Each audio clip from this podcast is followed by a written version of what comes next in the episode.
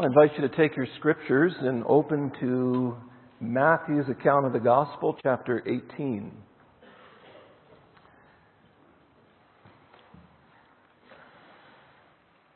As Evan read through this parable, I think you noticed the comparison you were supposed to make. That's what parables do. They force a clear comparison. And it's supposed to lead you, and they do lead you to the listening ear, to the perceptive heart. They lead you to truth. They lead you to make a proper judgment. Everyone that reads that parable should come to a proper judgment. So I call this the parable of proof. Proof whether mercy has transformed your heart or not. Many of you have read uh, writings from Corrie ten Boom. Her family resisted the Nazis by hiding Jewish people in their home. They were eventually discovered and sent to a concentration camp themselves. Corrie barely survived. Her family members died in captivity, including a sister she loved very much. What is amazing is that after Corrie survived the concentration camp, she made it to the end of the war. Her family did not. She spent much of her time in the post war years traveling throughout Germany and elsewhere in Europe, sharing the love of God and her faith in Christ. She records one occasion in 1947 that while speaking at a church in Munich, she noticed an older man in the back wearing a gray overcoat, and she noticed his facial features and recognized him as one of the most cruel and notorious prison guards at Ravensbrück camp. She was speaking that morning on God's forgiveness. She records that at the end, she was still paralyzed. Her heart felt cold. At the end, that man came from the back of that gathering and walked forward, and he extended his hand to her. And she realized he did not recognize her uh, because of the thousands of prisoners that went through Ravensbrück camp.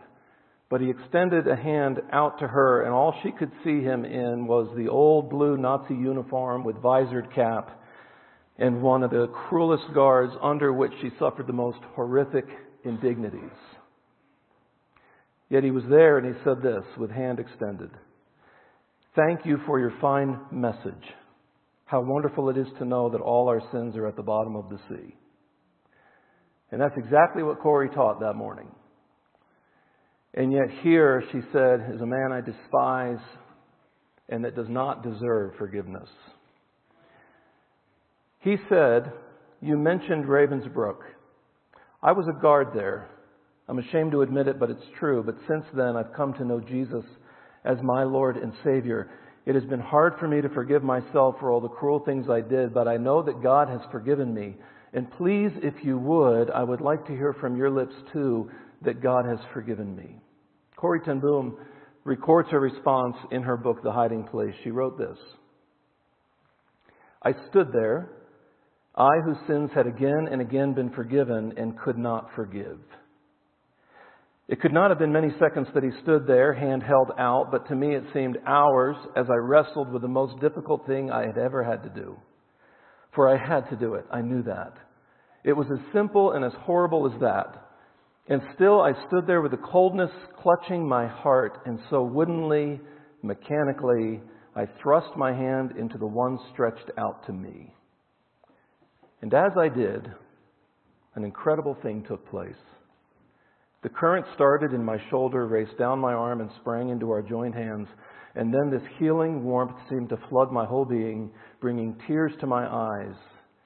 I forgive you, brother. I cried with all my heart. For a long moment, we grasped each other's hands, the former guard and the former prisoner. I had never known God's love so intensely as I did then. End quote.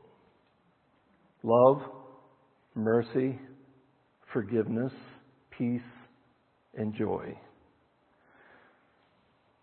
That's what the parable puts before us this morning. Whether it's a tormentor or abuser, a parent's favoritism of another child in your home, a spouse's criticism or unfaithfulness, a harsh parent or a friend's hurtful words and selfish actions, we all struggle at some point to forgive. So let's look at the parable. It's already been read for us, but look at verse 23, Matthew chapter 18.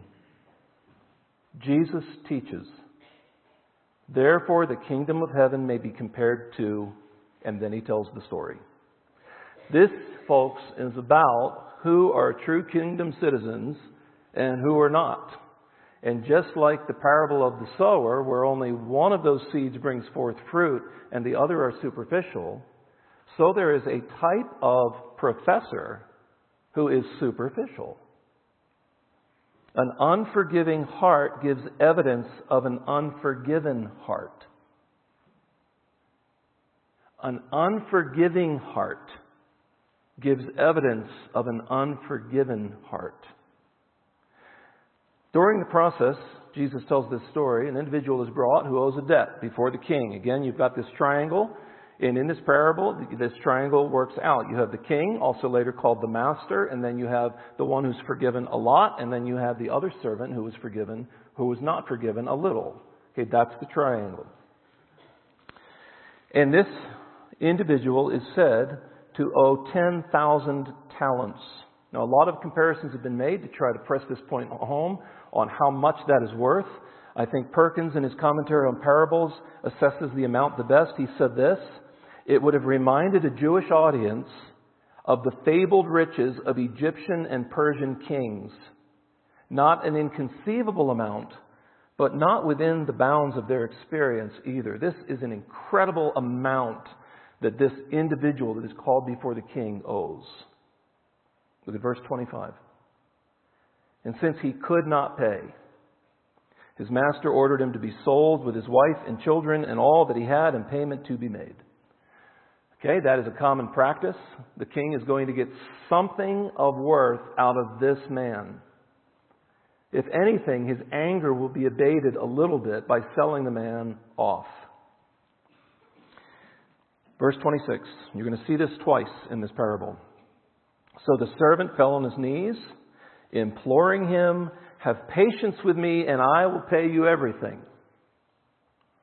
So this man's impending disaster turns to desperation where he begs for something he knows he cannot pay back. He begs for time and I will repay you. Look at verse 27. This is where mercy enters the picture. And out of pity for him, pity, not hope that the king's going to get back what is owed to him, but pity. The master of that servant released him and forgave him the debt. The king actually gave more than the man asked. The man asked for what? Time to pay back this enormous debt. What did the king give? He gave release. The debt's gone. The king set no conditions. This was an act of pure grace, giving to the man what he did not deserve. Now the parable turns, and we're moving through the parable quickly because we have to draw out the points that Jesus is making. Parable turns, and this is where we see the situation clearly. Look at verse 28. But when that same servant went out, he found one of his fellow servants who owed him a hundred denarii. Now, a denarius is a Roman silver coin. It was the wage an ordinary laborer was paid for a day's work. Okay, he owed him a hundred of these. This is a hundred days' work.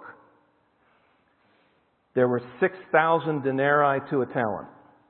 Okay, so the man was just forgiven. If we just do it just with, with, with numbers, 60 million denarii, and he is demanding 100 denarii. Okay, don't miss this.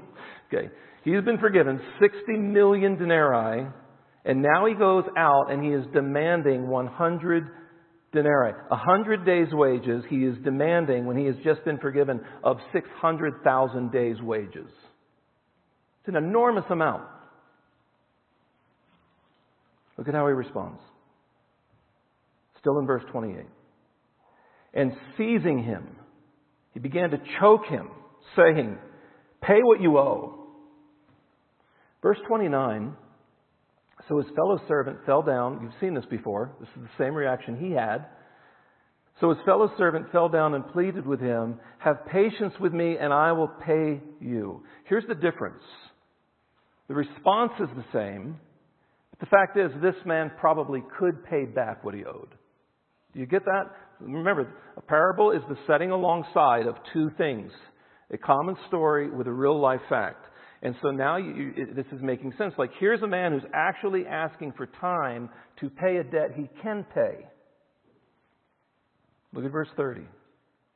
He refused and went and put him in prison until she, he should pay the debt.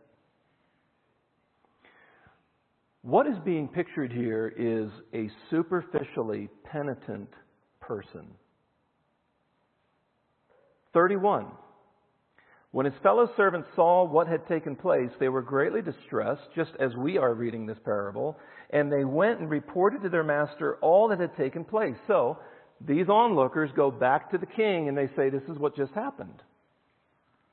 Verse 32 Then the master summoned him and said to him, And listen, he's been forgiven all that debt, but he is still called wicked. Look at this. You wicked servant. I forgave you all that debt because you pleaded with me. And should not you have had mercy on your fellow servant as I had mercy on you? So here's the picture. The king forgives the servant an incredible debt. The servant refuses to forgive another servant, a fellow servant, of a small debt. So the king is taking this rank, this authority. Okay, I think many of us are seeing where this parable is going because this is about the kingdom of heaven. Should I not, should you not have forgiven the little debt of a fellow servant when you've been forgiven by your king? Okay, is that clear? Look at verse 34 because the, the, the teaching is going to get very narrow and very direct. And in anger, his master delivered him to the jailers. Some of you in your translations it says torturers, and that's accurate. That word is only used here. Jailers or tormentors until he should pay all his debt. Here's the teaching. If you disregard mercy, then expect strict and exacting justice. That's what James taught. James 2:13 for judgment is without mercy to one who has shown no mercy. Mercy triumphs over judgment. Now in the parables Jesus doesn't always make the application of the truth that he's teaching, but in this case he does and it's helpful. Look at verse 35. This is the application. So also, okay, I just told you this very clear story where you can arrive at clear judgment so also my heavenly Father will do to every one of you if you do not forgive your brother from your heart. Did he just say that? Well, let's, let's draw some truths from this. What is forgiveness? And if you were to write down a definition of forgiveness, what, what is forgiveness? Well, from this parable, we learn that forgiveness assumes an offense, right? Something to be forgiven. Forgiveness assumes a debt. Okay, it's not merely a hurt feeling unless that hurt feeling is the result of an objective offense. So forgiveness assumes an offense. In this parable, how many people owe a debt? Okay, two different people owe a debt. This, the smaller debt, even though it's smaller, is a true debt that ought to be paid. And this wicked servant has a huge debt that he cannot pay, but it ought to be paid. Secondly, not only does forgiveness assume an offense or a debt, forgiveness is an act of compassion, an act of mercy. Look at verse 27. The king took pity on the servant. The, the parable does not simply speak of forgiving debt, but of having mercy. Mercy is the attitude that guides thoughts and actions by not giving to people what they deserve, even when it is in your power and position to do so. Third, forgiveness cancels a debt. Verse 27 The master of that servant released him and forgave him the debt. Where there is a debt, someone must pay.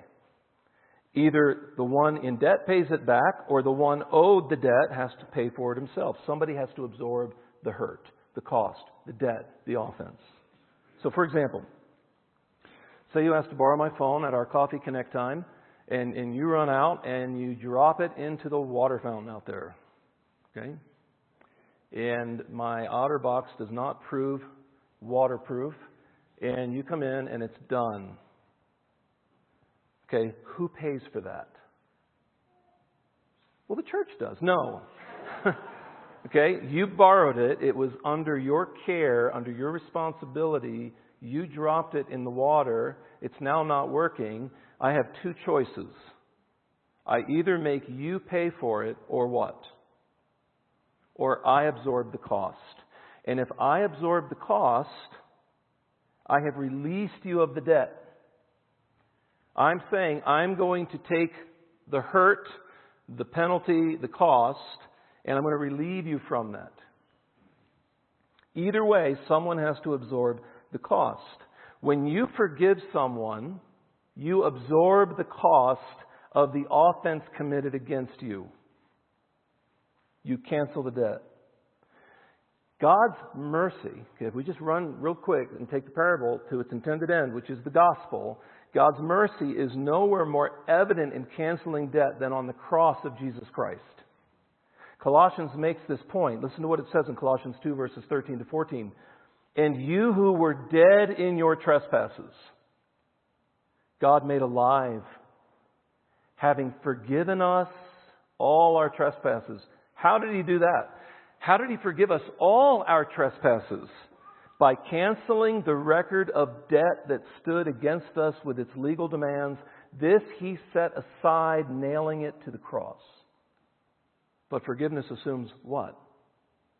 An offense, trespasses, a debt.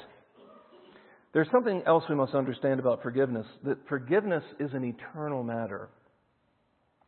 Forgiveness is, yes, often, and this is how we understand it, a relationally horizontal matter but, but more than that, it is vertically a spiritual and eternal matter. In this parable, Jesus focuses our attention on the eternal.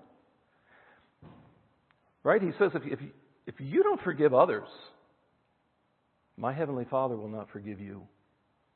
That is a very direct, very seemingly harsh statement.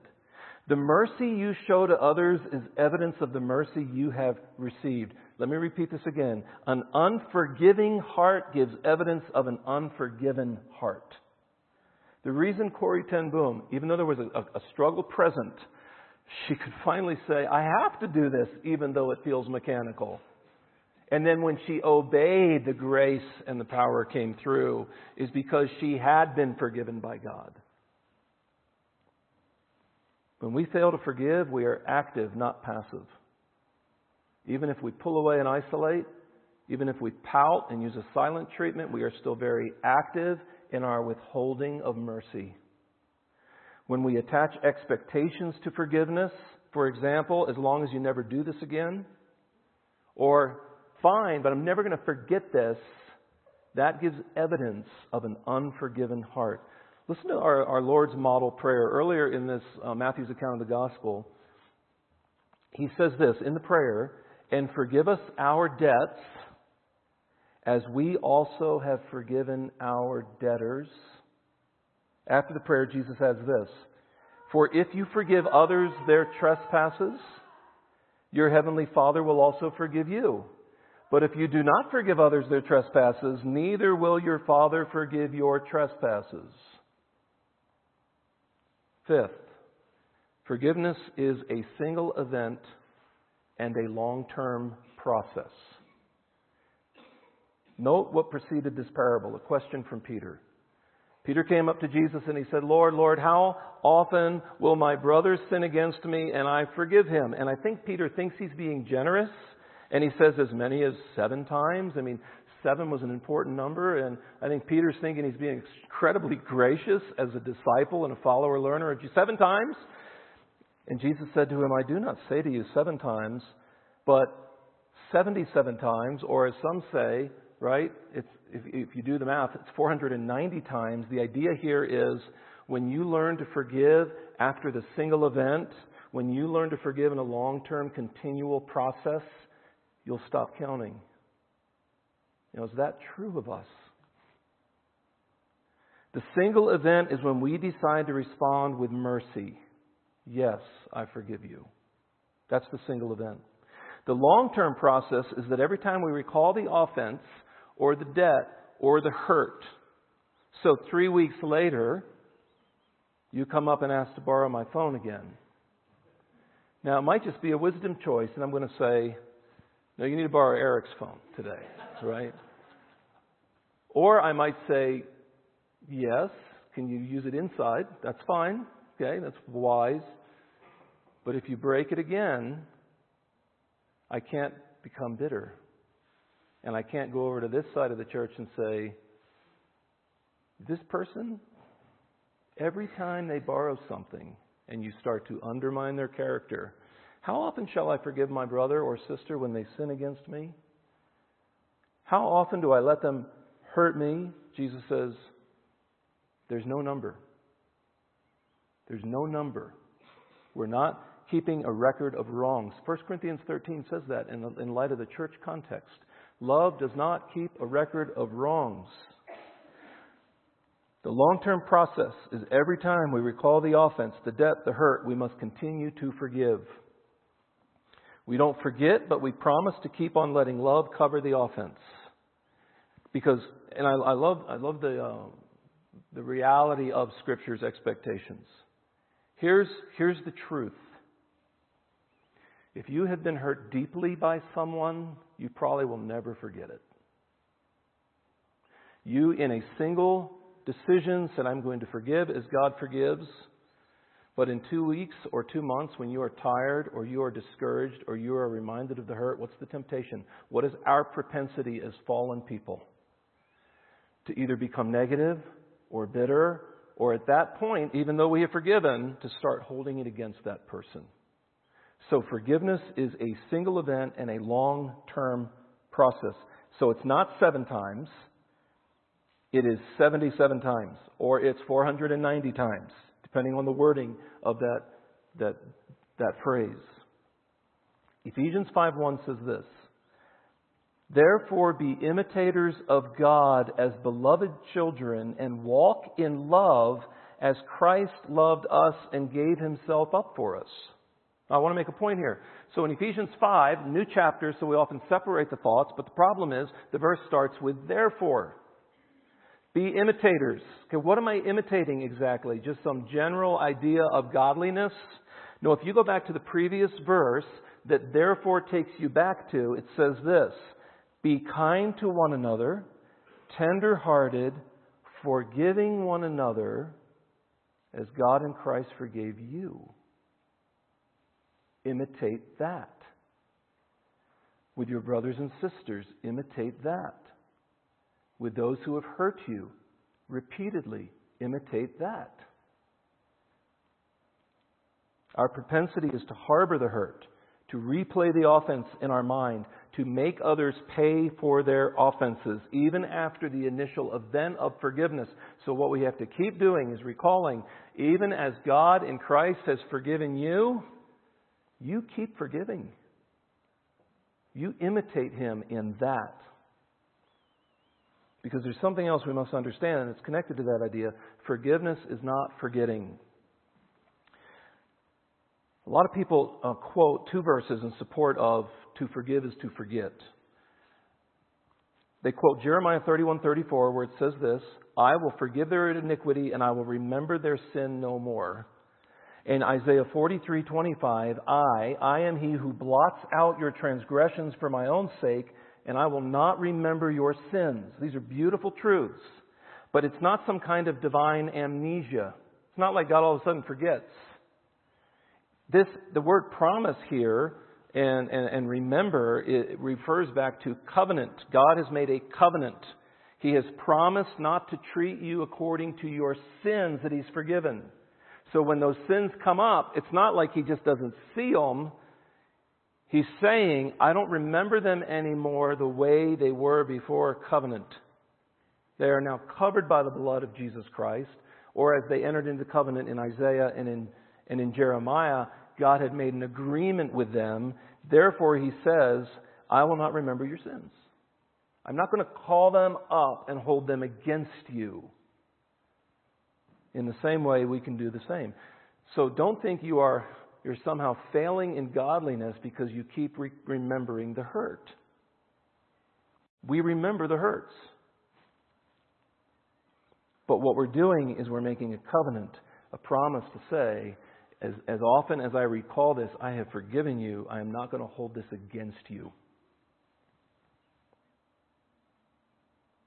This would take a whole another sermon to develop, but forgiveness does not negate legal obligations. And I think we need to understand that, and I think our children need to hear this.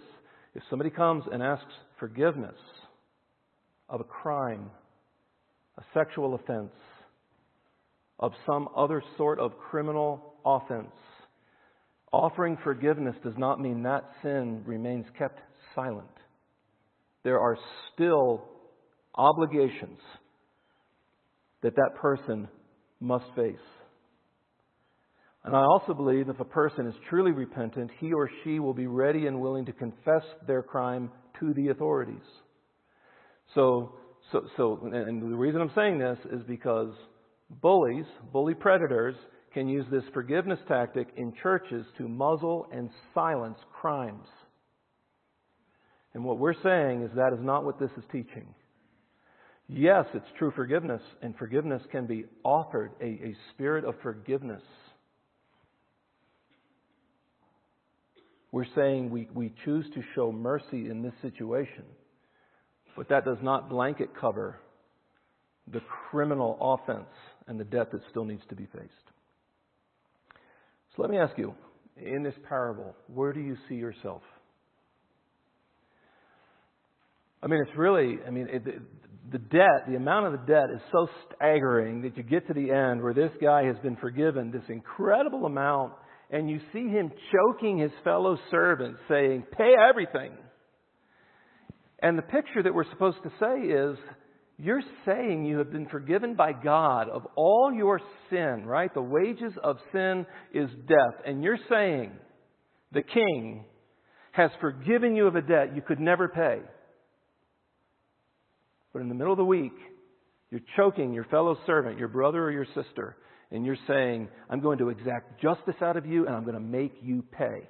You say, Well, I've never choked anybody or thrown anyone in prison. No, we have our own ways of doing that emotionally and manipulationally and with intimidation and relationally. That it, it's as if we are the ones choking and saying, You need to pay everything.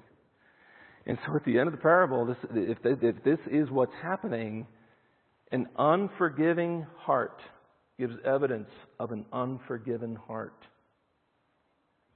Romans 3:23 to 24 for the wages of sin is death this is the debt you owe for being a sinner but the free gift of God is eternal life in Jesus Christ our Lord have you received that have you been forgiven okay then let me ask you does the proof of that show up in all your other relationships?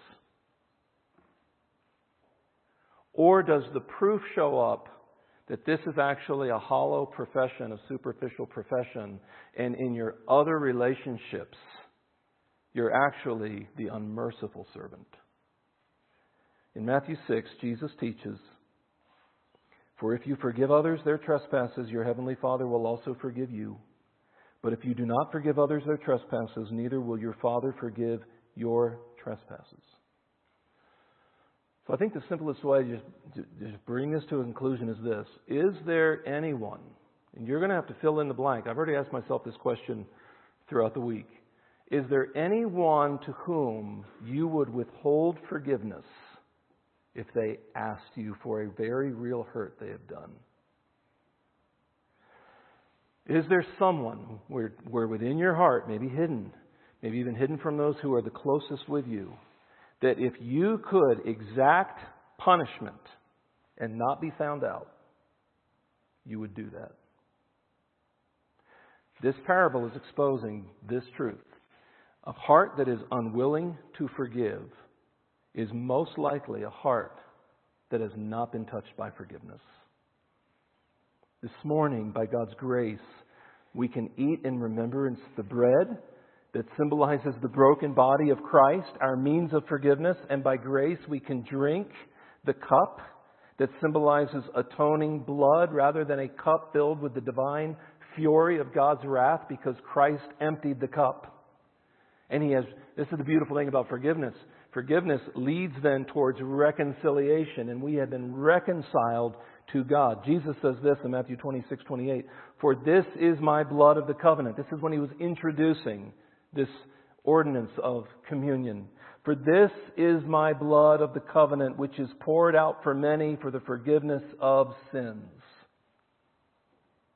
Listen to what God does to the person who turns and trusts. Acts 10:43. To him all the prophets bear witness that everyone who believes in him receives forgiveness of sins through his name. Have you been the recipient of God's mercy? Can you then offer that to those who have hurt you? Is there a, is there a spirit of willingness to grant forgiveness? Let's pray.